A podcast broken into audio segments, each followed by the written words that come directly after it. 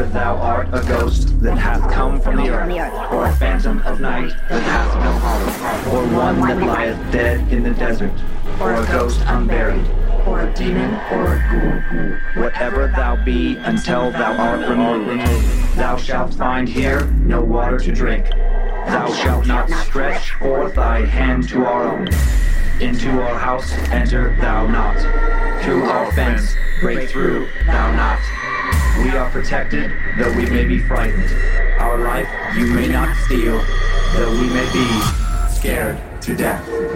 Welcome to Scared to Death, Creeps, Peepers, Roberts, and Annabelles. I'm Dan. Hi, Dan. I'm Lindsay. Hello, Lindsay. Hello, sir. Still recording way ahead, so not sure if any stickers are still available for the 2021 Bad Magic Productions Sticker Street Team Contest.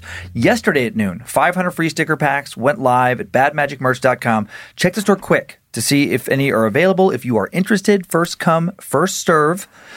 Slap them all over. Help spread your favorite STD and take a pic. Post it on Instagram or Facebook with the hashtag BadMagicStreetTeam for a chance to win $200 in merch. In merch. Not just cash. Get reposted on our socials and help us grow a little podcast network. It was really hard not to make that hashtag, like spread the STD or anything around that. But it had to be for the whole network. Oh, so lame. But we can say spread the your favorite STD spread here. Spread it. Another quick reminder, we gave over $14,000, thanks in large part to our Patreon subscriptions of our Roberts and Annabelles, to the August Bad Magic Productions charity, the Wildland Firefighter Foundation. Hopefully, just as we're recording this in the past, hopefully fires are getting put out.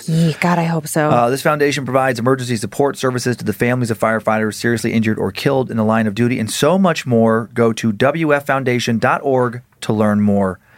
And that's it again. Zipped right through the announcements again to yip, get to yip, the to yip yip yah to get to the scares. I smashed my toe on the edge of the desk. You did right as you sat down. That was just boom. There's like a hard corner under here, and I just really, really connected with it. Do you have two stories again this week? Well, Dan, yes, I have three. Oh, three stories. Oh, check me out. Yes, my first story is actually like really sweet. It's not at all scary to me. I just love it as a confirmation of what's, in my opinion, on the other side. I have a story. We've had two other LDS missionary stories before, so we have one more. I love those. I love them, and the author even outside of the story just said like, man, I think this is such a source of untapped material. I was like, well, I think you're correct. And then a story about a dream, premonition, haunted house, like what? So pretty cool and pretty intense. Okay, those sound very entertaining. They will be. I have two bigger ones again this week, both that I love. The first one involves the creepy urban legend of Pennsylvania's Seven Gates of Hell. Two teens sneak out late at night to see if the terror really does ratchet up gate to gate, hoping to make it to the ruins of an old asylum whose destruction a century and a half ago seems to have poisoned the ground. Have we been there before in this show? Nope. We've talked about other like hellmouths and things. Yeah, but this is a different – there's a variety of places that claim to be hell portals, hell gates and stuff. And this is a new one. I was immediately like, what? Yeah, I can see the deja vu there. The second story involves a 90s hip-hop and R&B legend. Oh, I'm already into this. Who? I'm not going to tell you. You'll find out soon. And her teen daughter being haunted by what may have been the ghost of a child actress murdered by her father in the same neighborhood years earlier. What? This is a wild story, yeah. Okay. Normally not a big fan of trigger warnings, but the ending of the second story today is a lot rougher than the kind we've become accustomed to hearing here. Okay. Since the backstory does involve a father murdering his daughter. Ugh. So if that's something you just don't want to hear about on a ghost story podcast, skip that story. Yeah. Plenty of time to settle into this first story during the setup. Well, Dan, I'm already settled in because we're doing back-to-back recordings. We are. I did pop out, though. I know. I like that I'm already in like scared to death mode. Oh, you switched socks? I changed socks. Okay. So I'm committed to the socks. All right. I like it. If nothing else, I've got the socks. Here we go. All right. Let's do it. One of Pennsylvania's most well-known urban legends is that of the Seven Gates of Hell, featured in several books and inspiring a 2012 independent horror movie by the name of Toad Road. The Seven Gates of Hell are allegedly located near the small town of Hellam in York County, Pennsylvania. There's a rumor that Hellam was once actually called Hell back in the 18th century when the township was formed due to a large sulfur pit on the outskirts of town, the boiling, brimstone-inspiring visions of hell. and off of Hellam's Trout Run Road, which runs out of town and into the surrounding countryside, a road supposedly originally named Toad Road, is a long trail, formerly an old road. The woods have kind of overgrown around it, leading deep into a huge piece of private property barred by an iron gate. No trespassing signs are posted near the gate. If you were allowed in and able to continue down the trail, you would, according to this legend, come to another gate, and then another, and then another, and so on until you had passed a total of 7 gates called the 7 Gates of Hell. Got it. How did this piece of property get such a peculiar and devilish name? The story goes that in the early 1800s, a physician's house was located near the first gate. Further down the trail was a remote compound used for a brief time as an asylum for the insane, criminal, and otherwise, and also the simply unwanted. The remote location of the asylum was intended to help locals feel safe, far removed from the oftentimes dangerous insanity within. However, this desired effect was never achieved due to rumors of frequent escapes, some of which led to rapes, assaults, even murders. Most of these supposed escapes and violent crimes were probably just baseless rumors, but the accumulation of these stories, true or not, led the residents of Hellam to feel, frightened of the asylum and its residents. Then one night, the last night of the asylum's existence, a fire broke out in the facility. The fire department was called, but they couldn't get there fast enough. The local volunteers struggled up the rural road that felt more like a trail even back then with their heavy equipment. The fire quickly turned into a horrific tragedy. Ugh. There wasn't enough staff to both get all the patients out and supervise the dangerous ones who were getting out. Oh, no. An untold number of patients ended up roaming the woods unsupervised, while over 100 burned to death. The stench of death reportedly blanketed the township for days.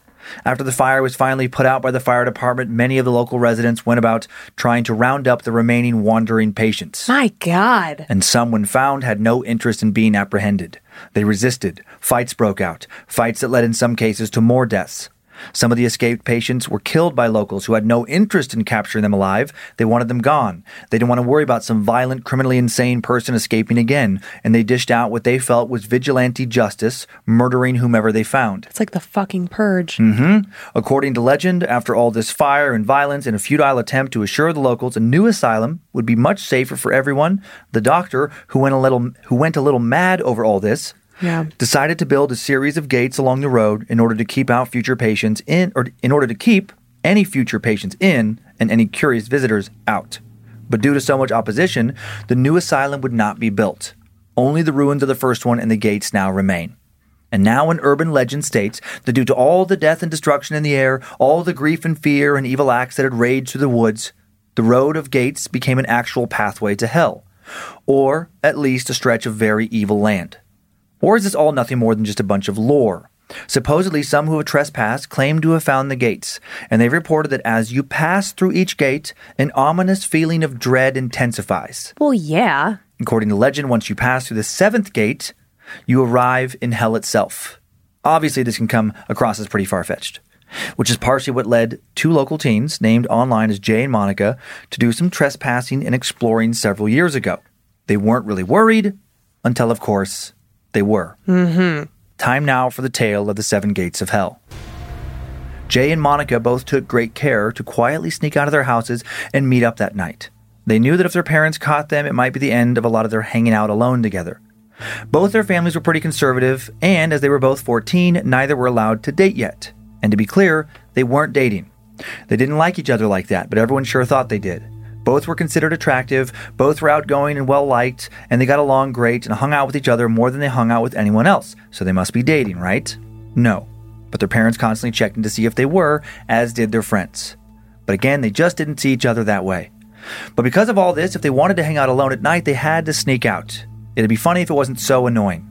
If Jay was a girl or Monica was a boy, they could have went on their 7 Gates adventure, no problem. Or maybe not. It was illegal to trespass, but at least they could have snuck out from the same sleepover. Now they had to coordinate a little more. Shortly before their big 7 Gates night, both of them had gotten really into horror movies, spooky books, creepypastas, horror podcasts, all this stuff. And they become more and more interested in going on a kind of ghost hunt and trying to find proof of some kind of ghost, demon, or otherworldly entity. And then Jay heard about the 7 Gates of Hell. Less than 10 miles from York, where he and Monica lived, right next to Hellam. Not far at all when you're fast on a bike. How cool to explore the remnants of the old burned-down asylum that supposedly lied just past the 6th gate. They were both pumped to check it out. The two met up at a park in between their houses at 11:30 p.m. on a Friday night. Both sets of their parents were always sound asleep by no later than 11. This gave them plenty of time to make it to the sixth gate by the witching hour of 3 a.m. If something was going to happen, they figured that would be the best time for it. So they pedaled away in the dark until they made it to the first gate. On the way there, they talked about what they might encounter. A ghost? A demon? What they'd do if they saw it. Ride away as fast as they could? Try and take a video with their phones first? Tell it to go back to hell? Yeah, right, they laughed. They'd be way too freaked out for that. They debated the possibility of hell existing or not, and if it did, how some random place in Pennsylvania could supposedly transport you there. They wondered if the asylum was even a real place or if the whole story was nonsense. They wondered if some farmer with a gun telling them that he shot trespassers would be the most terrifying entity they'd encounter. They both decided that best case, they'd see a ghost. Maybe the ghost of one of the old patients. They'd see it, it would do something scary like scream at them. They'd get that on video. Then maybe when they were a little older and not so worried about getting in trouble, they'd show the video to some ghost hunter show's TV producer, get interviewed, get on the show, and be way more famous than anyone else in their class. They joked about all sorts of stuff. Half joked. Now that they were at the gate, they hid their bikes and decided to walk down the trail that was once a road a long time ago. They wouldn't even need to use the lights on their phones. It was almost a full moon, one of the reasons they'd picked this Friday night to do it. And it was a really clear night. After climbing up and over the first gate, it took so long to get to the second gate that they started to think that there were no seven gates. And they began to consider calling the whole thing off and heading back to their houses. But then, there it was, the second gate. Huh. At least part of the legend was true. Once they'd climbed over the second gate, they expected to hear something as they walked to the third. Strange night noises, whispers, a child's creepy laugh, something. But they didn't hear anything. Now they worried that there would be seven gates, but there would be nothing supernatural about any of them. Then between the second and the third gate, they started to feel something. Jay spoke about it first. Do you feel that? Yes, Monica's eyes lit up, like something watching us, right? Totally, that's exactly it. They weren't scared yet, not much anyway, mostly excited. They'd risked getting in a lot of trouble with their parents to see something paranormal, and now it felt a whole lot more possible than it had a few minutes before. The feeling of something watching them continued as they proceeded to approach the third gate. They talked about how, according to legend, things were supposed to escalate from gate to gate. They wondered what might happen between gates 3 and 4, or if they were just imagining that feeling of being watched and getting themselves all worked up over nothing. After climbing over the third gate, Monica was now the first to speak. Do you see that? Watching us from over there on the left, she pointed. Eyes, right? Said Jay, and they both got the chills. Yes, they both were looking at what seemed to be a set of glowing eyes watching them from the brush off to the left. Way off in the distance, the eyes looked a lot like how deer's eyes looked when someone's headlights hit them. But not nearly as harmless somehow. It's kind of freaking me out, said Monica. Yeah, me too, said Jay, as he kept his eyes on whatever was watching them. Without even really realizing it, they both moved towards each other, walking as close as the couple would if they were holding hands. The fourth gate. Neither were all that happy to see it. Both had started to hope that there were no seven gates, that it was all just urban legend. They both began to worry about how much worse things could get. After climbing over the fourth gate, Monica spoke first again. It's too quiet. I know, whispered Jay. And look, he pointed. Monica didn't need to remind him the eyes were still there, still following them. And it was way too quiet. The noises they themselves made were the only noises they heard, the sound of their footfalls and their own increasingly anxious breathing. They talked about it and couldn't remember what noises they'd heard earlier that they weren't hearing now. Bugs, the wind, the distant droning of the occasional truck maybe. Whatever they'd been hearing, it was gone now. Way too quiet. And there were those eyes, whatever was out there that was still following him. Were they a bit closer now? And the feeling of being watched, it just never went away. Of course it wasn't going away. It was coming from those eyes. The fifth gate. When they got to the fifth gate, Jay said what they were both thinking. Get the fuck out. Should we just go back? Monica looked at her phone. It was just past 1 a.m. They hadn't been out that long. But she was getting pretty scared. What if those things looked like eyes with eyes of a bear or something? I mean, who knows what could be out there tracking them? But then she surprised Jay and herself actually with her answer. No, let's just go at least to the sixth gate. We made it this far. I want to see if we can see the ruins from there. Okay, said Jay. Yeah, okay, cool. Sorry, just getting a little freaked out. But yeah, no, that would be cool. All right, said Monica, let's go. She put her hand on his and was surprised by a tingling in the pit of his stomach that wasn't from fear. Did he like Monica only as a friend? She continued, "Who wouldn't get freaked out right now? It's okay. I guess that's what we came here for, right?" Jay nodded. He was suddenly self-conscious about his voice, afraid it would crack or something if he spoke. They climbed over the fifth gate, and not more than a minute after walking past it, Jay hit the ground. "Oof! What the hell?" he yelled. "Are you okay?" yelled Monica back. "What happened to you? Did you... Ah!" She flew to the ground as well. And since he was watching her when she was pushed, Jay saw the shadow whiz past that did it.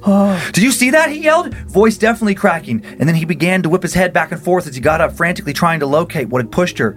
"See what?" said Monica as Jay grabbed her hand and helped her to her feet. "Something just knocked me down." "Me too," said Jay. They were still holding hands. Both were aware of this. Neither cared. "The eyes," said Jay. "They're still over there." His voice was shaking now. Let's hurry. Let's just get to the sixth gate as fast as we can, see what we see, and let's get the hell out of here." "Okay," said Monica, her voice shaking as well. They picked up their pace, almost running, scanning the night around them, looking for the shadow thing. "There!" Monica yelled, pointing. "There's that thing!" She pointed at some kind of shadow man with another set of those glowing eyes off to the right. Now there were two sets of eyes. "Oh, get the fuck out." One on each side. Jay was about to say, "The hell with this, let's go back," when they saw the sixth gate. They both wanted to leave and leave fast, to run back to their bikes, pedal like they'd never pedaled before, back to the safety of their rooms, but they also were so curious about what may lie ahead. If they were seeing this now, what would they see just another 100 feet or so ahead? The sixth gate. "Are you sure?" asked Jay. "Yeah, let's just do it. Let's just be quick. Get your phone ready," Monica said. They talked about trying to take videos already, but in the dark, a set of glowing eyes is just going to look like deer eyes or nothing at all. A shadow won't show up, but something more intense might. Jay climbed over first, quickly turned back around, facing the gate to help Monica down. When he began to turn around, facing away from the gate after she hit the ground, to see what surprises this new stretch of trail held, her scream made him just about jump out of his skin, and then he matched it with his own. There must have been 100 sets of glowing eyes in front of them. Some of their figures only shadows, but some of the closest ones, the ones moving towards them now, they could see their faces, their bodies. Most looked burnt, melted flesh, oozing wounds, torn and charred clothes. Others were unburnt, but mangled with bent and broken necks, like they'd been violently hanged. All of them looked malevolent. All of them seemed to be coming directly for them. Both knew if these things made it to them, they wouldn't just let loose with a scary scream. They'd grab them. They'd hurt them. If that shadow thing could push them before this gate, these things could probably do a whole hell of a lot more. Neither wanted to find out exactly how much more. "Go, go, go!" yelled Jay. Monica was already halfway back over the gate when he started yelling. "Come on!" she screamed. "It's going to grab you!" As Monica made it over, Jay did scream, "No!" One of the things grabbed his calf as he tried to swing his leg over the top of the gate. He looked back and was face to face with his pulsating, bleeding, mangled mask of gore. It was grinning. And its eyes, those glowing eyes, they were rotten, full of insanity and hate. And then Jay felt Monica pulling him backwards. He tumbled, landed flat on his back, the wind rushing out of his lungs as he hit the ground. He wasn't breathing for the moment, but he'd made it to the other side of the sixth gate. "Get up, Jay!" Monica screamed. "We have to run, now!" Jay got up as best he could and stumbled along as Monica led him by the hand. Soon, full of so much adrenaline, he was running as well. And then Monica went airborne ahead of him and fell face down on the ground. That shadow, it was back. Now he was picking her up and yelling, "Run, come on!" He helped her up and they ran, two sets of eyes following them, not knowing when the shadow might return. They climbed back over the fifth gate, one set of eyes watching them now, too much quiet. The combo seemed like a walk in the park now. They kept running, they climbed over the gates until there were no more eyes. They ran all the way back to the first gate and climbed over it as well, holding hands the whole way. And then when they made it over the first gate, Monica burst into tears with relief and fear. "What the hell were those things?" she screamed. "I don't know. Ghosts? Demons?" he said as he held Monica. He was shaking too. "So much for that video," he said. "I forgot we even talked about that before the last gate," Monica said. "I'm so glad we're alive. I literally thought we were going to die." "Me too," said Jay, still holding her. He hated what it took to get to this moment, but this moment was pretty amazing. Before they got back on their bikes and pedaled to their houses, Jay knew two things for certain. He knew he would never go back to the seven gates of hell to look for ghosts, and that he definitely liked Monica more than a friend. That's a cute ending. Yeah, eek. That's a nice little reprieve from whatever fuck is out there. Little mix of... That was really intense. Mm-hmm. Just like the building of that legend. Yeah. We're supposed to build from gate to gate. I really was drawn to that part of the story. Yeah. No, I dig that. Ugh. And I like that it worked in reverse as well on their way out. Mm-hmm. You know, it was like... two sets of eyes, one set of eye, one set of eyes in silence, like... A weird thing. Yeah. That would be like a great haunted house. Mm-hmm. Haunted hayride, something, you know, like. Things like built in a certain way. How cool would that be if you had a haunted house where it was just like a path, just like a wide driveway type thing with the 7 gates and nothing could come into the gate path. So you were almost like in each little section, you were almost like penned in for safety. So that like the characters couldn't get you. Right. But it, with each one that you built. Yeah. Like, and if you were really strategic about it and like, you know, spotlights so you could see different things, create different shadows, that would be so dope. Yeah. If you knew it was going to get significantly worse after each gate, that would be a fun build. But the security of knowing that it couldn't touch you. Oh, it would be so cool if it was like enclosed in plexiglass, air holes that you could breathe, but then like characters could be on top, like trying to like reach in and get you, but not really. I could make a great haunted house. A couple pictures. This first one is that first gate off of Trout Run Road outside of Hellam, Pennsylvania. Oh, it's just a fence. I had something way more elaborate in my brain, like I think that's the wrought iron. Well, and there were pictures of those too. But they seemed like, I'm like, I don't know. Is this was from TripAdvisor. I mean, I haven't been there. So there were other gates that were more decorative and looked a little spookier. But maybe I wasn't as confident in that. I don't know. Well, and maybe in time people vandalized them or I don't know, stole them or just, you know, whatever. So maybe they were just replaced with something less expensive. This next one, ruins of a mid-18th century furnace located just outside of town. You know, those kind of furnaces that supposedly got like Hellam. Oh, its name. Yeah. Well, I guess it's the sulfur spring. Sorry. Yeah. But there's also these furnaces. Weird. Mm-hmm. Do those exist? Those ruins of old furnaces? Yeah, that's just so weird. I don't. Old metal workers. So bizarre. I just feel like I've never heard of that. Yeah, like old blacksmiths and things, like making things, you know, for early settlers. Yeah. And then this last pic here. This is a Toad Road movie poster, and this kind of adds to the lore about this. The lead character of Sarah, played by an actress Sarah Ann Jones, in this movie becomes obsessed with the idea of Toad Road, a road that possesses 7 gates, rumored to lead directly to hell. And when exploring this road with a friend, she disappears. Sarah plays a delusioned young woman often strung out on drugs in the movie, and then tragically, just after this film premiered, she dies of a heroin overdose. No, at the age of 24. Oof. Yeah. Always tragic, but worse when it's someone so young. Mm-hmm. Wow. I wonder if she was an addict before the movie. I don't know. Or if the movie like messed with her. Yeah, like when you think about like Heath Ledger and the Joker, people talk about like how that is. It was shot very raw. I will say it's some interesting stuff. Supposedly, like there was a scene where her character was supposed to be on ecstasy, and she was on ecstasy like for the scene, like things like that. Not a great choice. Yeah. We should maybe add Toad Road to a future TLA watch party. I will say maybe. Not great reviews? Not great reviews. Womp womp. It sounds pretty artsy, but not necessarily scary. Like interesting art, like Elijah Wood ended up getting it distributed. Yeah. But I don't know that it sounds actually that scary. Fair. Yeah. Okay, fine. I take it back. I regret my suggestion. Are you ready to leave Pennsylvania and head to California? No. Yes. Take me to the sunshine. This is for the haunting of someone I'm guessing you used to listen to a bunch. Before we mix some nostalgia with some spooks, time for today's sponsor break. Thanks for listening, Creeps and Peepers. We are back. Some fun setup for this story. Yes, tell me everything. I'm so excited. Tionne Watkins. Do you remember that? Do you remember that name? Is that Recognize TLC? It? Oh, good job. Oh, for Tionne Watkins. Yeah, that's T-Boz. Yeah, Tionne Watkins, a.k.a. T-Boz, lead singer, 1/3 of TLC. Very T-Boz, Left Eye, and Chilli. Nice. Yep. How do you not know? Well, I mean, as into TLC, but I was aware of them. They were hot. What's wrong with you? They were very hot. Chilli especially. Actually, one of them passed away. Chilli has held up by I think. Yeah, one of them has. Left Eye passed away. Left Eye, a car accident. Okay. And then I want to say this is so random. South America, I think. Does T-Boz have sickle cell anemia? She does. I just know a lot about T-Boz. Listen. No, I remember. She's become a big advocate for awareness about sickle cell. Because I remember, like, you know, I was young and they were popular and she was an advocate then, and I didn't realize it was something that plagued the African-American community significantly. It's something, you know, like you go to the doctor and they're checking you out for like scoliosis, right? There's things that come up on your radar. There's certain diseases. Because, that are, you know, inherently like men are more prone to heart disease, whatever, right? Certain ethnicities can carry, and sickle cell is a bad one for the African-American community. Also, don't go chasing waterfalls.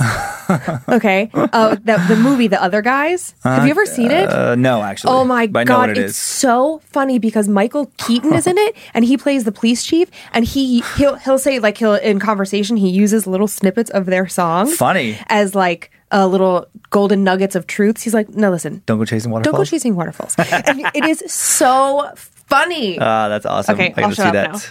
But yeah, and I was going to say that Rosanda Chilli Thomas, she looks, it's weird how much the same she looks. She's like 50, 51. Uh-huh. She looks no older than 30. Oh, so her and J-Lo, great. Mm-hmm. And she's fucking ripped. I bet. Yeah. And still hot. She is. Again, her and J-Lo, go fuck them both. Okay, so yeah, most popular American girl group of the last half century. TLC was Tionne, T-Boss Watkins. L was Lisa, Left Eye Lopez. And C was Rosanda Chilli Thomas. Some of their most famous songs, Waterfalls, Creep, No Scrubs. Mm-hmm. That was a big one. And I remember girls singing that one. Oh, yeah. And Tionne, I remember them singing it about like ex-boyfriends. Yeah. No Scrubs. And Tionne appeared on the Lifetime channel. Like also when you're like 14 and that has no relevance to your life. Right. I remember one of my childhood girlfriends and I, when you could record yourself on a tape recorder. Like, oh, yeah. For people who are listening. Do you guys sing No Scrubs together? Oh, yeah. We would like record ourselves singing it. We were like so cool. Mind. Oh, yeah. Fucking Jason's such a scrub. Angry. Oh, weird that you used my brother's name. Tionne appeared in the Lifetime Channel paranormal TV series The Haunting of back in 2016 to talk about a supernatural encounter that changed her life forever. Tionne told the show's host, medium Kim Russo, that she experienced a strange haunting in a townhouse she rented in Calabasas, California. Where the Kardashians live, yes. In her words, a spooky place. Her experiences there were so intense and terrifying, she and her daughter actually GTFO'd after living there just a few months. She's a genius. When her episode was filmed, it had been 4 months since she and her daughter had left. She wanted to know what spirits remained there so she could face them and remove them from her life forever. On January 4th, the Haunting of team interviewed Tionne. This is her story. Time now for the tale of the haunting of T from TLC. Before she moved to California, Tionne lived in Atlanta with her daughter Chase. And later, Tionne and Chase would connect all their paranormal problems to one of Chase's childhood friends. Chase had made a close friend in her kindergarten class, another little girl who lived nearby. They were the best friends for years. As a young teenager, Chase would often FaceTime her friend, and she noticed strange things happening in her friend's house. Once she saw a shadow man walk behind the girl. Oh. Chase told her, hey, someone's behind you. Her friend turned around, saw nothing. She thought Chase was playing a joke on her. Chase told her mom about what she saw, but Tionne just told herself at the time, okay, she's got hooky-pooky stuff going on at her house. That's just kids being kids. Hokey pokey? H-O-O-K-E is the way it's written, but maybe it's supposed to be hokey. I thought it was like hooky-pooky, her saying hooky-pooky. Okay. Not long after this incident, Chase and Tionne moved to California, rented a townhouse in Calabasas. At first, Tionne was happy to be there, mostly, but she just couldn't get settled, and she soon started to feel uncomfortable inside the house. She never did fully unpack her things. Shortly after they moved in, Chase's old childhood friend came to visit, the one with the shadow man that once walked behind her.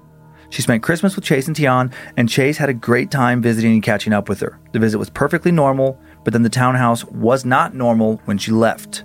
In the days following her departure back to Atlanta, strange things started happening around Tionne's home. One night when Tionne woke up and went downstairs to get a drink of water, she looked around the kitchen, got an eerie feeling that something was behind her. Then as she walked back upstairs, she felt the presence return right behind her, breathing down her neck. Nothing was actually there, but she could feel someone bad, a powerful feeling. Scared, she turned around, put her back up against the wall so nothing could sneak up on her, and stood there for a while, frozen in fear.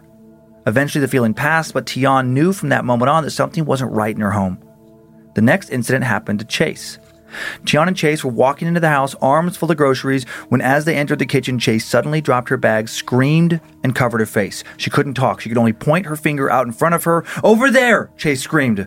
Tionne couldn't see anything, but Chase swore that she saw a tall, black shadow of a man staring right at her with an evil look in his dark eyes. Oh. It's just staring at me, evil, she told her mom, nearing tears. Tionne later said, you could just see the fear in her face, like she's not lying. More time passed. Now Chase started to talk about seeing a little girl in addition to this man.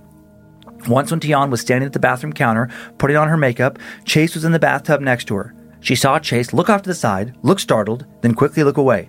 When Tionne asked her what was going on, Chase told her, it's a little girl standing right there outside the door. A nice little girl. It wasn't mean like the other one. Tionne now getting more and more spooked. So is Chase. She soon has another encounter when she's standing in the bathroom alone. She feels a weird feeling, like something is with her. And then a deep male voice whispers, "Come with me." Oh. Tionne eventually starts to worry that Chase is cursed with some sort of ability to see things most people can't. While Tionne then goes on tour, her mother stays at the townhouse with her granddaughter Chase. Oh boy. In the middle of the night, Tionne's mother is woken up by the smell of gas filling the house. She runs to the kitchen, finds the stove turned on to high. She hadn't cooked anything all day. Neither had Chase. The stove hadn't been touched since Tionne had left. It seemed as if someone had deliberately turned it on. A fiercely protective mother, this was the final straw for Tionne. She now believed that whatever was in the house wanted to hurt them, and she packed up her family's things, and she got the fuck out. She said, "I just didn't want to be there anymore. It wasn't a good place to be." Moved out and her mind clear, Tionne thought about how all the problems started to occur directly after Chase's friend came to visit. They hadn't had any problems before, and then it was like a gateway had been opened for spirits to travel into their house. And then Tionne found out that Chase's friend and her mother had experienced paranormal events for years. That there were so-called witches in her family. According to medium Kim Russo, Chase's friend had seen many dark things growing up that she shouldn't have seen. Kim said her family was entangled with darkness, and that it was possible that some of that darkness had attached itself to her, and she had brought the darkness into Tionne's house, where it attracted spirits that then haunted them. Soon after they moved out, Chase and this girl stopped being friends, actually. Chase was disturbed by what had happened to her, blamed her friend. This is when Kim Russo and the Haunting of team entered the picture. Tionne wanted Kim to go to the house, see who or what was still living there, and put an end to her nightmares. Inside the house, Kim felt a violent male energy. Kim said a spirit there had the personality of a nasty drunk, and that he wanted vengeance or something. She said that he could sense that Tionne was back, and he was excited to feed off of her fear. Oh, dear. She also saw another spirit, a little girl in a blue dress. The little girl seemed playful and curious, a kind spirit. Most disturbingly, Kim smelled the phantom odor of gas around both of the spirits. She noted that Tionne is a good-natured person who has a hard time telling people no. She said that the spirits could sense that. The male one wanted to use her energy because he knew she wouldn't try to cast them out of her house. Chase came to the house. Kim told Chase that the little girl's spirit was very drawn to her. The girl wanted to be an actress, which was also Chase's dream. The little girl actually used to live down the street, and she was drawn to Tionne's house because of Chase. Kim told Tionne and Chase that the male spirit was attached to the spirit of the little girl, and that wherever she appears, he appears as well, and that he was the one to turn on the stove. Kim then claimed she heard the sounds of gunshots, and that the little girl reached out to her and said, "He shot me. He killed me." She said the male spirit was the girl's father, and that the man had killed the little girl and also his wife. Kim then had a vision of the man lighting a match before putting a gun to his mouth to shoot himself. Oh my God! Kim told Tionne and Chase that in order to get rid of the man, they had to be strong and confident, to mean what they said. They had to tell him that they know what he did to his family and that they were not scared of him. Chase said, "I think he needs to know that he's not welcome. We don't want him here and he needs to go away." Although they no longer live there, meeting Kim and standing up to the spirit brought Tionne and Chase relief to know that they could go back to the townhouse without the violent presence of that spirit bothering them, and to know that the man's spirit would not follow them elsewhere. Whatever Chase's friend had done to open up them to that spirit world was over with now. So who do these spirits belong to? It didn't take long for the production team to figure that out. Judith and Joseph Barsi. And this is the terrible part. Okay. On July 27th, 1988, Joseph Barsi murdered his 10-year-old daughter Judith and his wife Maria in a nearby townhome. He lit their bodies on fire, then killed himself afterwards. Oh my God. Joseph was a real piece of shit. He was a verbally and physically abusive father and husband. He threatened his daughter and wife for over 5 years before he finally did it. Maria had tried to leave him on numerous occasions, but he always manipulated her into staying or threatened her into staying.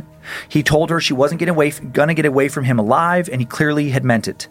Judith was a popular child actress. Very popular, actually. She'd already starred in several different TV shows, over 50 commercials. She played Thea in Jaws 4. She'd made appearances in St. Elsewhere, Cagney and Lacey, Growing Pains, The Land Before Time. She was the voice of Ducky, and her last film, All Dogs Go to Heaven. Judith was terrified of her father. She'd complained to friends, "I'm afraid to go home. My daddy is miserable. My daddy is drunk every day. I know he wants to kill my mother." No thoughts any child should obviously have. And then on July 27th, 8:30 a.m., Joseph did kill Judith's mother, then her, then shot. You know, he shot and killed them both, poured gasoline on them, and then set them on fire before taking his own life. My God. The brutal crime shocked strangers and people who only knew Judith from work. Sadly, it did not shock those who really knew the family.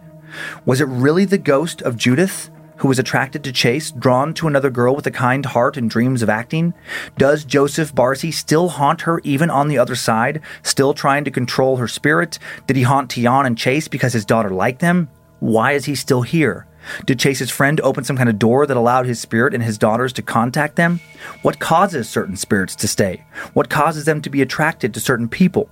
Will we ever have definitive answers to questions like these? And finally, I just hope that Judith's spirit is not still being tormented by a monster who tormented her in life before he took her life. That is, wow. That is a horrific story. Yeah, horrific real-life story. And just, yeah, interesting. We don't come across that many stories tied to celebrities. Not like intense haunting stories like this. No. I feel like, ooh. This was a televised, televised several years ago. I want to say that, what's her face from The Queen's Gambit? I think that, not when she was filming that, when she was filming something else, she stayed in a castle or something, and I think something's happened. I could be making that up about what actress it is. Might be somebody else, but... a few pictures. Okay, and then I have some things I want to say. Okay, first picture, old 90s promo shot of TLC after some Grammy wins. Hell yeah. My TLC God. TLC in their prime. You know what's crazy is that, like, right now, we're having a big, like, 90s fashion throwback. Yeah. I mean, if somebody showed up to, like, the Grammys in that outfit right now, it would probably be like Miley Cyrus. Yeah. She'd be like, okay, you look awesome. And that's Tionne with the blonde hair there. Yes. And then this next picture is Tionne and her daughter Chase. Much more recent. God, she has aged so beautifully. Especially since she's been, struggling with illness that, is led to, wreaks havoc on your body. Extended hospital stays and stuff. Yeah, good for her. This next one's medium Kim Russo. Hello, Kim. Has she been on like a TLC show? Well, she hosted this show that Tionne was on for like several years. And she might have been on others. I never watched the show. She just looks... No, I don't know, maybe she just has that look. Like some people just have a face. Yeah. This next one's that poor child actress, Judith Barsi. Oh my God, why is she so cute? I know, so cute. And then one more picture. This is toddler Judith with her terrible dad, Joseph, and mom, Maria. I fucking hate him. Oh yeah, he's very hateable. He was a real piece of shit. Yeah, he looks like a piece of shit. He actually does. Are you going to show me a picture of Chilli? Well, Chilli was back, no, Chilli, a recent one? Yeah. No, I don't have a recent one there. Damn it. She looks almost exactly like she looks in that promo shot for the 90s. I'm going to have to go look her up. Her son is a... basketball player. No. Oh. Her son is starting to... get into music. Oh, cool. Like just starting. And he's actually really talented. I mean, I almost feel bad sometimes when somebody's like their mom is or dad is so famous because like, I think people are going to be like, oh, well, sure, your mom can help you. But like he's legitimately really talented. And I'm blanking on his name. I want to say like Tron or something. But I just watched an interview with the two of them on some show. Cool. And like the hostess was just, like blown away with Chilli. Like, how do you look like that? Right. Yeah. I mean, yeah, because she was kind of known for her abs in the group too. She'd always like be showing her abs and just like ripped six-pack. She still has it. Well, I think once you have it, it's always easier to keep it than to get it. But it's got to be a lot of work because you're getting older. Yeah, well, she's a really small framed person. She probably just eats well and works out. Like if you said that. If you said diet. If you're just consistent, she takes care of herself. Up, down. Yeah. Yep. Okay. Well, I have a few quick little notes. I was thinking about it'd be like, how sometimes you meet one of your kids' friends and you're like, I don't like that kid. Oh yeah. Have you ever met one of our like kids' friends and like thought like spooky feelings? I've had I've met some of their friends in the past that I didn't like, and they kind of like creep me out. But I don't. But I don't know if it was because of spooky. I'm thinking of one in particular. Who I won't say during the show because I don't want it to ever get back to them. Okay. Well, you can tell me later. Yeah, I'll tell you later. So curious. Yeah, I'm thinking of even just like it's more of a feeling of like, oh, this kid's trouble. Yeah. And I will say this kid has gone on to become a little bit of trouble. Yeah. Okay. I wonder if we're thinking of the same person. Yeah.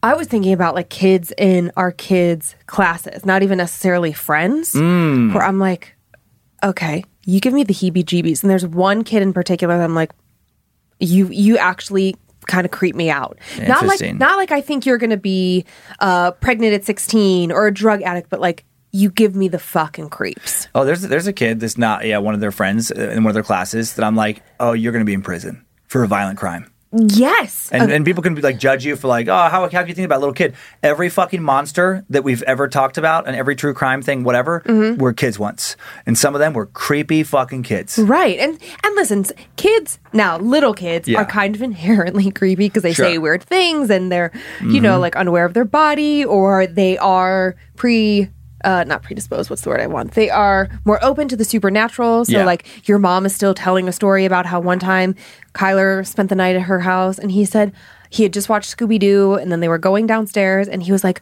a ghosta. Like, right? Like, your mom is still, that terrifies her. And little kids are creepy like that. Sure. This is, I'm not talking about different. That. Okay. Well, I just was curious.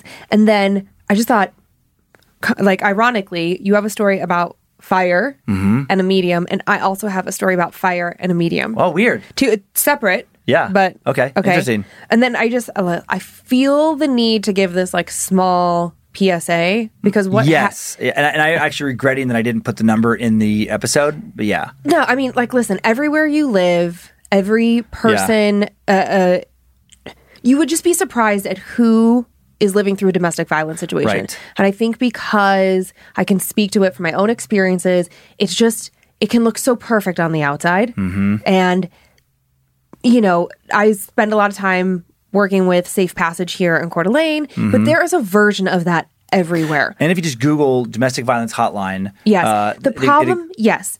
But the problem with that is that if you are in the situation, your significant other is probably checking your text messages, checking your search history. So like you are always looking for a safe way for someone to help you. And so like, I know, again, referencing Safe Passage, but if you are someone who's in like a healthy relationship and you're wondering like, God, what could I do? I don't have a lot of time, or I don't have a lot of resources.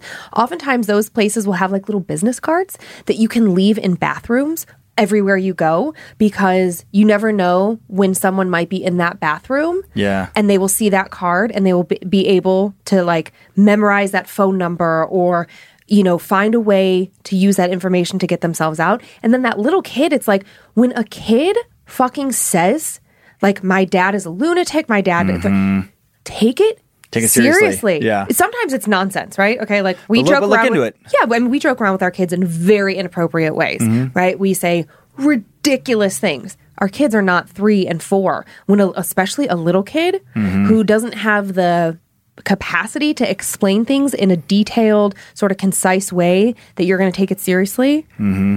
You got to, and like I don't know, somebody comes to work, male or female. It's not.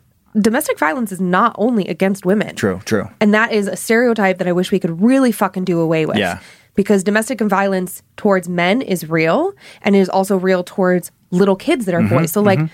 it's not just their dads or moms roughhousing with them. Like, just be aware. Yeah. Ask the questions, and don't be afraid. Listen, it's better off to ask and have your friend be annoyed with you than to say, like, I was trying to tell you, but I didn't know how to tell you. Yeah. Yeah. Okay. And I will say incognito browsing. You can, on your phone, you can like, you can tap your, if you have an iPhone, you can just tap this. And there's an equivalence for every computer system. I won't even go into the steps. But there's a way, if you just even talk to somebody, they'll just be like, oh yeah, you just push this button. No one can trace that you're like what you're searching. On an iPhone, it's like the bottom right-hand corner. You hit the square and then you tap private and you can. Yeah, that's it. Yeah. Yeah. And then you can exit out and it is not in your search history. Yep. And on all computers, you can clear a search history. Mm-hmm. Yeah. It's, Okay. Well, it has to be said. Yep. It has to be said, right? And through COVID, it was like, whoo, domestic violence went through the roof. Yeah. You know, trapped at home with. Yeah. With the Joseph Barsis of the world. Well, yeah, and it's like, and the last year and a half has been inherently more stressful, as we all know. So I think that also, and I don't have the stats on it, and I couldn't prove it to you right now, but I would bet that people who were never like that lost their jobs, began drinking more. Their stress went way up, and they didn't handle it well. Right. It just, things can pop up. Yeah. All right. Well, moving on to that scary thing. Yeah, yeah. Into something else. Well, I'm going to give you like a little bit of a lighthearted story. Okay. So we'll lighten it up a little bit. Okay. Palate cleanser. Yes, that's the word I was looking for. Okay. So last week we talked about crystals, which I know you're not crazy about, and now I think I like that story though a lot. That was a good story. Okay. Well, now we're going to talk about a medium, which you just talked about, but also maybe not like something that you really super believe in. No, but I will say, again, kind of like with ghosts, I mean, I am open to people being able to be mediums, but think that most mediums out there claiming to be mediums are con artists. I think you're going to love this story because the author says just as much. Okay. Okay, so what I think is that it's like somebody who's coming into it from the perspective that you would probably have, fighting it, resisting it, as opposed to being open to it, and then it's like, okay. Interesting. And it's a really sweet palate cleanser. Hey, Dan and Lindsay. My name is Neil, and my girlfriend, who is a peeper, introduced me to the show while driving home from a little road trip.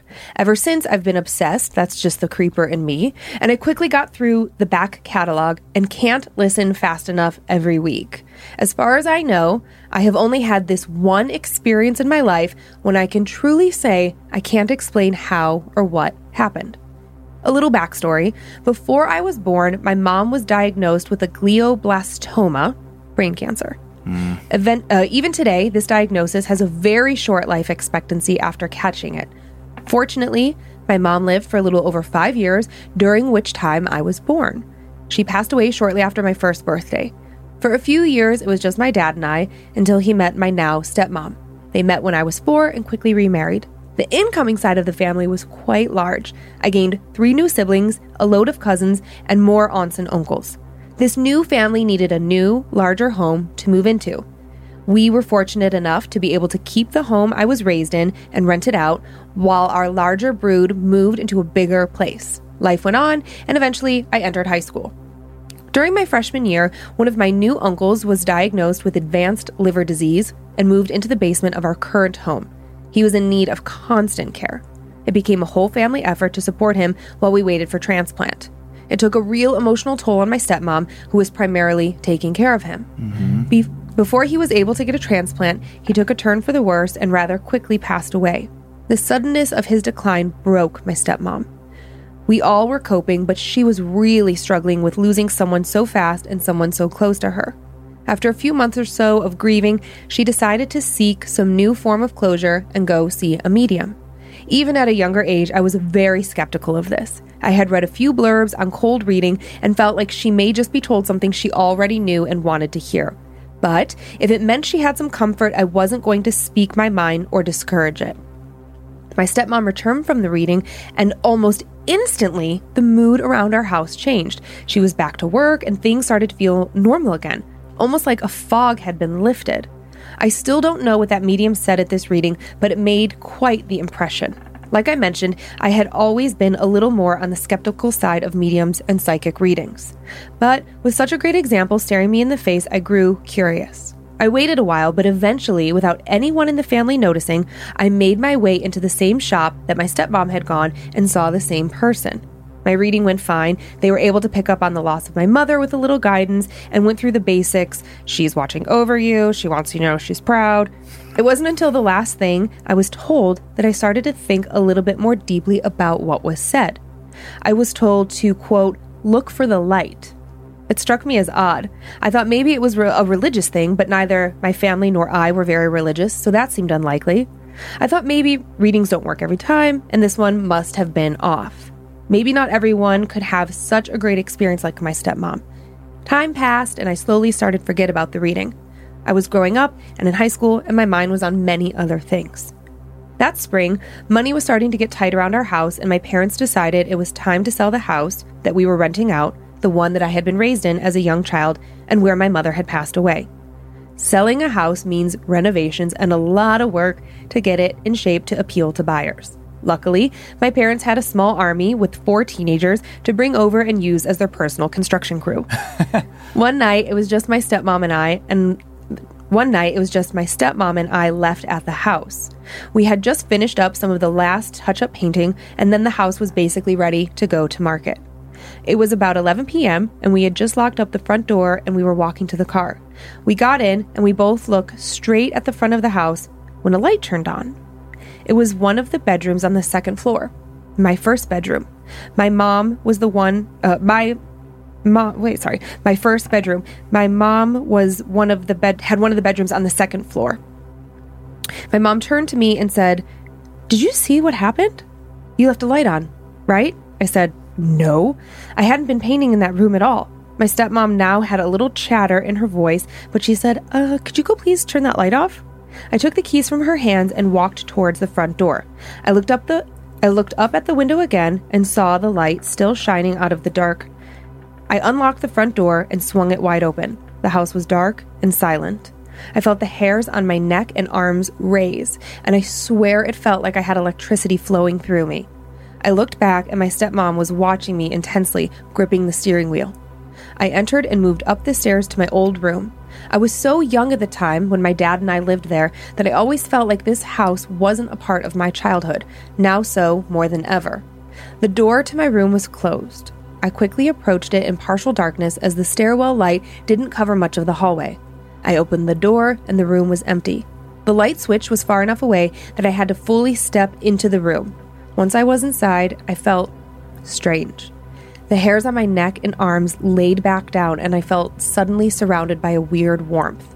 Any anxiety or worry that I had been so sharp in my mind instantly fell away. I reached for the light switch and paused. Something wanted that moment to last just a bit longer. The pause didn't last long enough, and I flipped the light out. I turned to return downstairs to the car when I heard a very cleared, "Love you." I was already in motion, though, and hurriedly back down the hall, flicking the light switches and closing the front door as I left the house. I got back in the car and asked my mom, "Hey, did you call for me while I was in there?" She said, "No, I just sat here. Why?" I brushed off the question and said there must be an electrical issue at the house, as there was nothing else in there. We drove on, both knowing that it wasn't a great explanation, but it worked for the moment. I never told my stepmom about visiting the medium after she did, and I've only mentioned the voice once. Maybe it's a pride thing, not wanting to fully admit the strange circumstances as to what had happened. I don't know. I still remember how calm that room felt, how I had a sudden feeling of attachment to that place that I had virtually no memories of, only the occasional landlord trip. Since then, I haven't experienced anything else that has felt anywhere near as strange. I think this is a good example that maybe not all paranormal things are bad. Maybe some are comforting when you're in a volatile time in your life. So that was what the medium meant by the light. I think so. Mm-hmm. So cool. That was a very cool story. I know. Mm-hmm. Very sweet. Very sweet. Very sweet. Yeah. It's interesting, mm-hmm. You know? Yeah, very interesting. I got like a little teary. Uh-huh. I know. But very cool. Okay. So, moving into some actual scary stuff. Okay. I like that one, though. Yeah, it's good. It's good for us to remember that it doesn't have to be all bad stuff, right? Yep, exactly. Yeah, it's good to throw those little sprinkles in there. Mm-hmm. Mm-hmm. Okay, so now this will be the third time that we've heard from a missionary. Oh, yeah, LDS missionary? Okay, yes, yeah. I'm so into it. And I personally, like, one of the things that I love about... Does she smell so good? Mm-hmm. Do you wish that was, like, my perfume? No, it would be weird as a perfume. It would? But it's good for that. It's a little squishy. Is it like gingerbread or chocolate? It's gingerbread-ish. Monroe has this like chocolate lotion that I loathe, and that's it has that fake chocolate smell. Mm-hmm. If you've ever had a chocolate chapstick, that's what it reminds me of. Funny. Gross.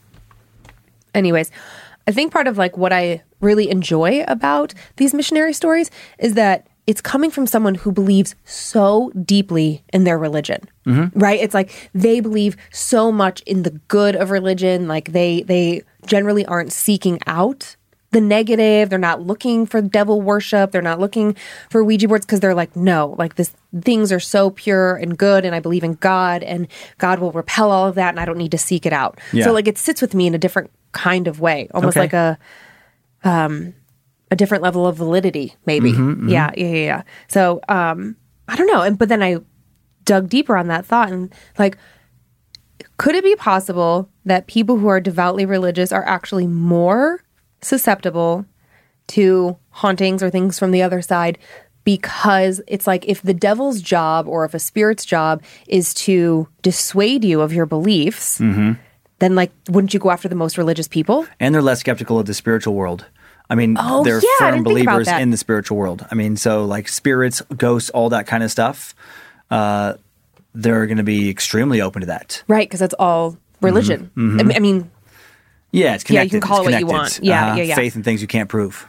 Yeah. So I love this story because this is the story of an elder who got more than he bargained for when he decided to not pray to God, but to pray to Satan. Wow. It's very interesting. That's interesting. Mm-hmm. Hey, Lindsay and Dan. I've been a huge fan of Dan's comedy since high school. Oh, that's nice. I know. It doesn't make you feel old. I know, especially if she's like, I've been a huge fan of Dan's comedy since high school. Now my two kids are out of the house. Right. Yeah. One of the first episodes of Scared to Death that I watched had a story that came from a missionary for the LDS church, which made me excited. I'm a recently returned missionary myself, and I have to say, paranormal mission stories are my favorite. It's such an untapped fountain of spooks, but not a lot of people want to talk about it because it affected them in such a bad way. I served my mission in Ghana, West Africa. COVID brought me back to the States where I finished my service as a missionary in Washington State. Both mission experiences were incredible and both had some interesting stories to tell. Even for me, I can't say everything that happened because it would be a mockery of the sacredness of some subjects within my faith. But I had unique experiences with fetish priests and witch doctors in Ghana and the lingering effects of a missionary who summoned dark spirits in an apartment years ago. But these stories are not nearly as interesting as the one my father told me when he served his mission in New England back in the 80s. My father has only told me this story twice, and both times he became very somber and uncomfortable, saying a prayer to himself afterwards. He wasn't even there, but he was still shaken that it happened so close to him and to someone that he knew. Now, going all the way back to the mid-'80s, my father had a companion, Elder Bradshaw, who transferred to another area up north. The next time he saw him, months later, he wasn't the same and told him the following story. Elder Bradshaw and his companion, Elder Keefe, were in the middle of nowhere. Not a lot of people around, and not a lot of people to teach or to find to teach, so they were left with study. Lots of scripture study. This led them to the study of what we call in the church deep doctrine, a sort of pseudo-theology, personal theories that meld into their faith. This can be dangerous because it distracts from what is important and can lead to false teachings. If you want an example of this, ask most Latter-day Saints what they think about dinosaurs, and they'll give you wildly different theories and opinions. Elder Keefe was particularly interested in the topic of spirits and what power they actually have in the physical world. He was confused and wanted to know as much as he could. He was desperate to have an answer wherever he could find it. Elders Bradshaw and Keefe were having one of their regular interviews with the mission president.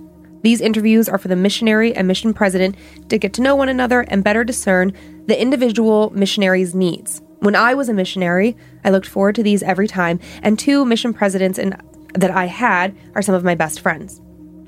Elder Keefe thought maybe his mission president would have the answers he was seeking. He wanted to know, what power do spirits actually have over us? His mission president did not give him a satisfying answer and simply told him to focus on the scriptures and what they tell him. But that wasn't enough for this elder. He had to know for sure. A couple of days later, Elder Keefe and Elder Bradshaw were at their apartment. Elder Keefe went into their room by himself to pray, but he wasn't praying to God. His ultimate question was to know how much power the devil has. He prayed to Satan, he asked his questions, and he received his answer. The door was shut, but Elder Bradshaw heard a loud crash and a shout coming from the bedroom. He rushed over to see if his companion was okay. "Elder, Elder!" he shouted while pounding on the door. You know, wooden doors normally have a little bit of give to them if you push or pound them hard enough, and according to Elder Bradshaw, the door was as if it were made of stone. It was cold and had no give to it. Regardless, he continued to try and force his way in. From where he was, it sounded like there was a struggle between two people, and Elder Keefe was losing, badly. There should have been no one else in there since it was only the two of them that lived there. He heard more crashes, banging, and shouting. Tears filled Elder Bradshaw's eyes as he could not get to his companion and friend. After only a few minutes of this, it all stopped, and the door returned to its normal state of being. He forced his way in, breaking the door jamb, and found their bedroom utterly destroyed. Wow. Their beds were flipped, holes in the walls, their large dresser was cracked like an anvil had been dropped on it, and glass from the mirror in the corner littered the floor. Elder Keefe was on the floor, barely moving. His body was broken and bruised, covered in cuts and scrapes. His nice white shirt stained red and torn in places. He was barely responsive. Elder Bradshaw immediately called his mission president, who directed him to call the police. Elder Keefe was sent home early from service due to the injuries he sustained and a supposed psychotic breakdown. That's the story the police were spinning anyways. There was no sign of a break-in and no evidence showing signs of a second person in the room. Elder Keefe did this to himself, believing he was attacked by the devil or some other spirits. As for the rest of the missionaries, they were all told he had some emotional issues that he had to deal with, and it was best for him to return home to recover. When my father saw Elder Bradshaw again, he asked what really happened. He told my dad the same story I've told you, saying there was no way in heaven nor hell that his companion did that to himself. Not that he wouldn't do it, but that he couldn't have done it. The damage to the room and the injuries he sustained were inflicted by someone or something else. I met Elder Bradshaw a few times when my father had visited him, when he had visited my father, and after my father told me the story, he advised me that to bring it up to him and ask the story myself. I was brave and asked once. Big mistake. He wouldn't look at me for the rest of the visit. Elder Keefe asked a dangerous question. Believe what you want, but I think the devil gave him his answer. Thanks for reading. Also, I know you're going to ask, so a fetish priest is a part of an old West African faith which practices idol worship, fetishes, and performs animal sacrifices. It's a dying religion, and I was lucky to be able to meet a few remaining priests of this practice. Wow. Yeah, that's a wild story. Wild! About inviting something in and having to be way more than you obviously were thinking. Yeah. I was fascinated by that story. Mm-hmm. And it just kind of... It wasn't like he had like some portal. I guess that's like maybe what I got hung up on. It wasn't like he had a Ouija board, or at least not the way it's told. Yeah. You know, it just sounds like through pure conjuring. Right. Just goading. Yeah. Just asking to see something, and then sometimes it shows up. Oh, careful what you ask for. Mm-hmm. I know that is an interesting thing where it's like, you know, I get very skeptical in moments and could like jokingly ask something. I mean, but what a crazy thing if you really were like, come on, you know, like show yourself. Oh my good Lord. And then your room, like the environment around you just completely transformed into mayhem. Holy crap. Yeah. I know, because it's almost like, in my mind, asking for it like in prayer to me is no different than asking for it like in a seance. And what I'm thinking of are those two girls that did that seance in front of the mirror at their house and then the thing falling across the ceiling. It's like... You're seeking out to bring something in, no matter the medium with which you do it. Mm-hmm. So the results will typically be the same if you encounter it, if it comes through to you. I know it is such a fascinating thing. I've just watched so many horror movies, and I've heard obviously so many of these stories that every once in a while, a part of me is like, oh man, that would be so cool to see such definitive activity. But then. In the moment, if that did happen, I highly doubt you're thinking like, this is awesome. This is so great. I'm so glad I did this. I can't wait to tell my family about this. Right. You're just like, please. Please make it stop. Please make it stop. Please let it be over. Yeah. I'll never do it again. Maybe that's why it's even more disturbing when it happens when you're not asking for it. Because at least when you're seeking it out, it's like you're going in with eyes wide open that something could happen, but when it happens at random, it feels more intrusive and invasive. It's like, I don't fucking ask for this, shadow man. Yeah. Ha.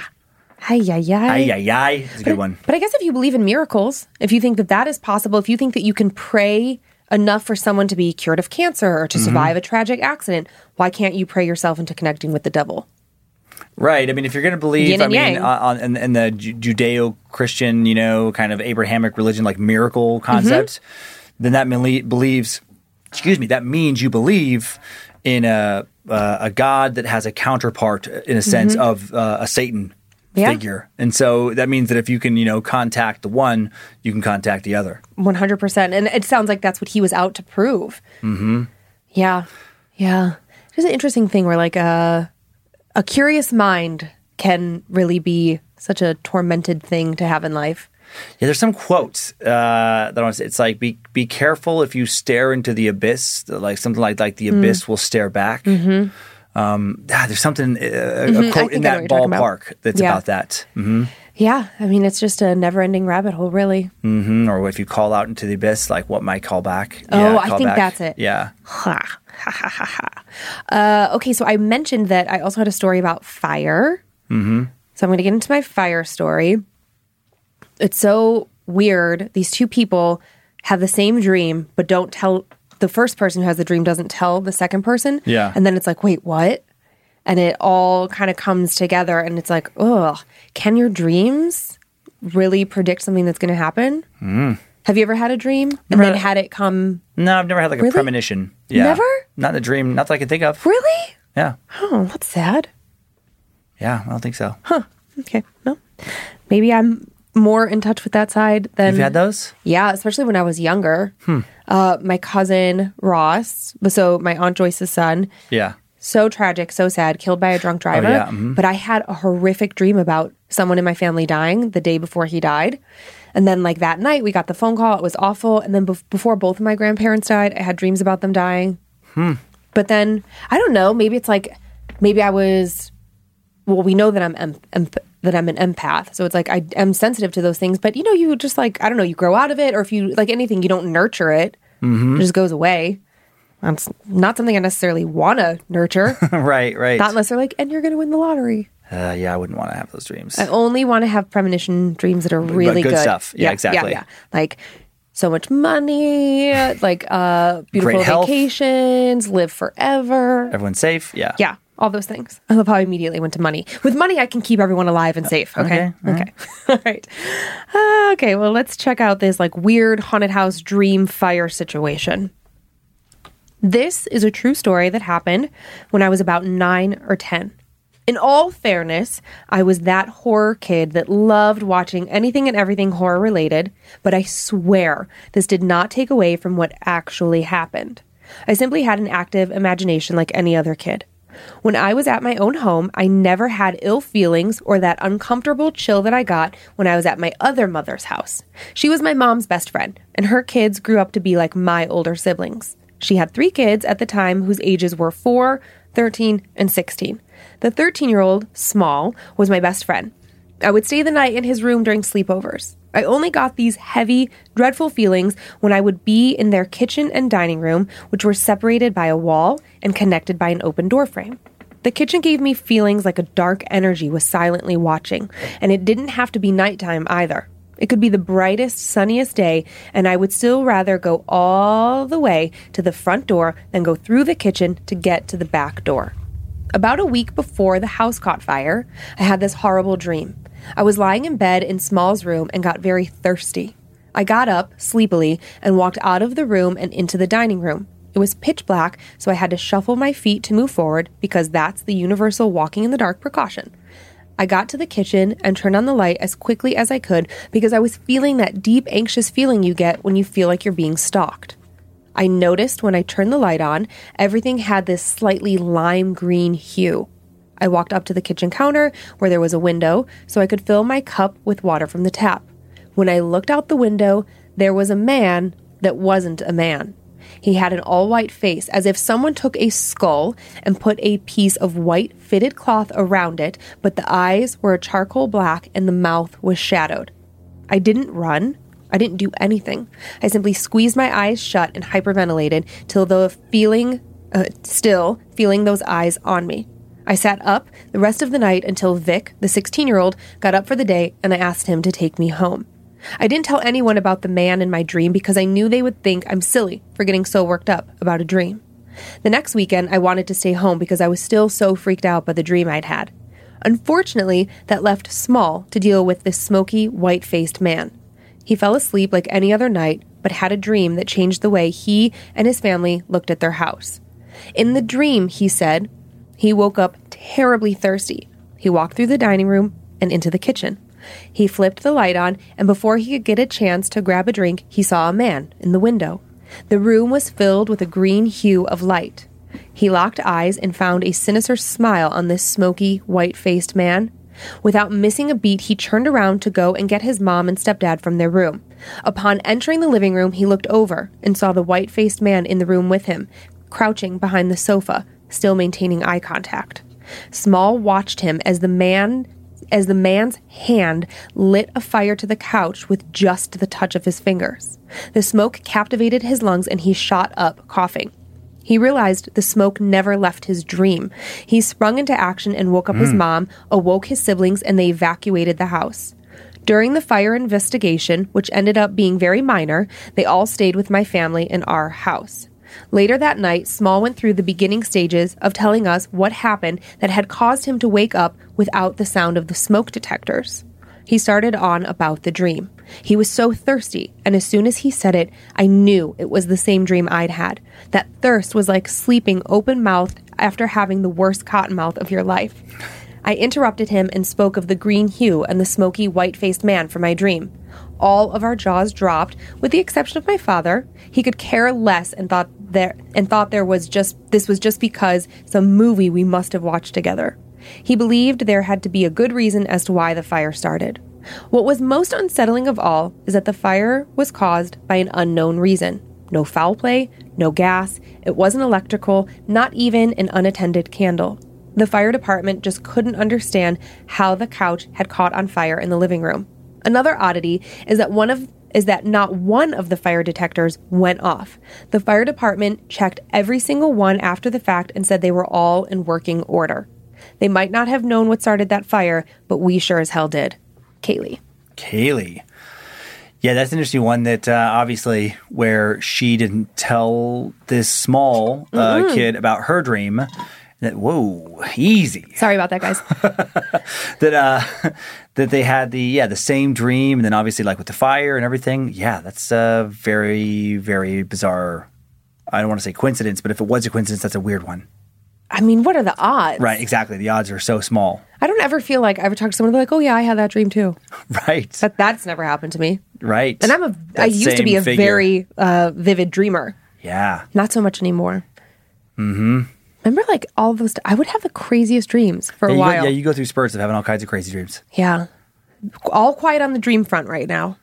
I know. I feel like, I mean, maybe this has nothing to do with it, but I feel like the last couple of years, when I hit the bed, I'm so tired. I'm so jealous that you just I'm just out. It's so enviable. Because I lie there. I lie on my back. I lie on my left side. I lie on my right side. I lie on my back. I lie on my side. And just for like an hour. I'm usually out within a minute. I mean, I've been doing better with my meditation thing. I should take it back. It's not like that every night. But I'm a fidgety sleeper. Mm-hmm. Mm-hmm. Not you.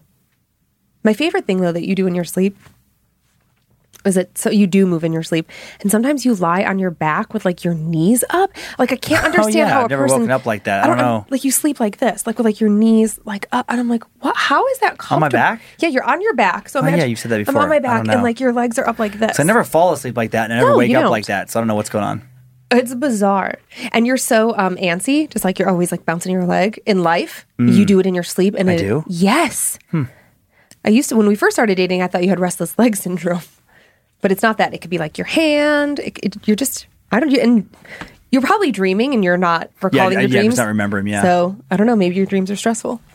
Oh man, maybe I've been having like nightmares all these years and I just don't remember them. I don't know. No, you go ahead. Do you want to do your Annabelle shout-outs first, or should I? I'll do them first. Okay, well, have at it, Dan. Well, thank you, Lindsay. You're welcome, sir. I want to thank the following Annabelles for supporting our show here.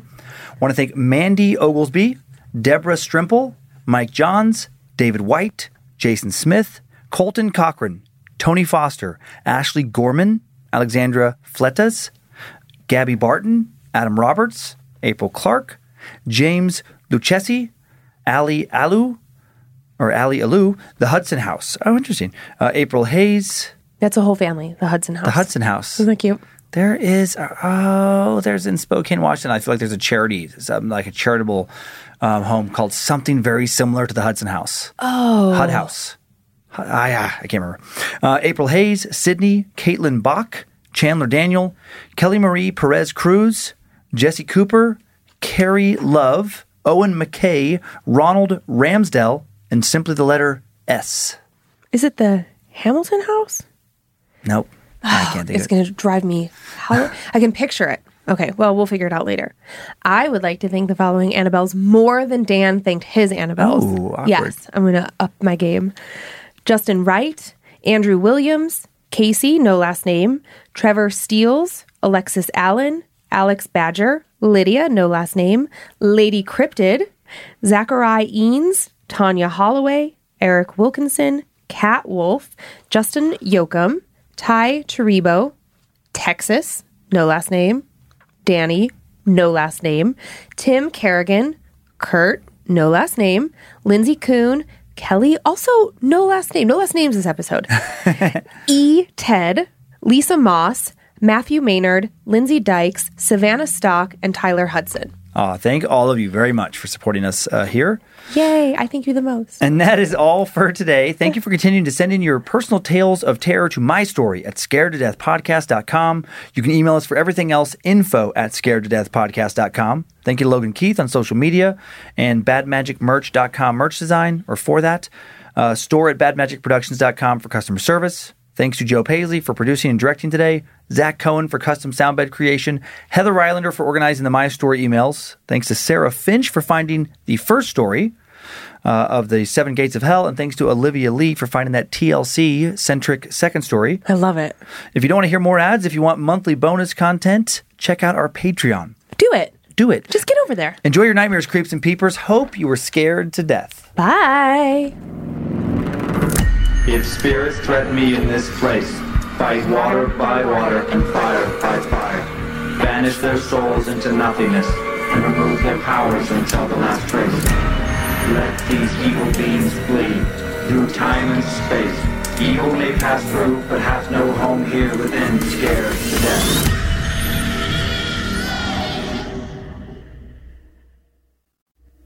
Bad Magic Productions.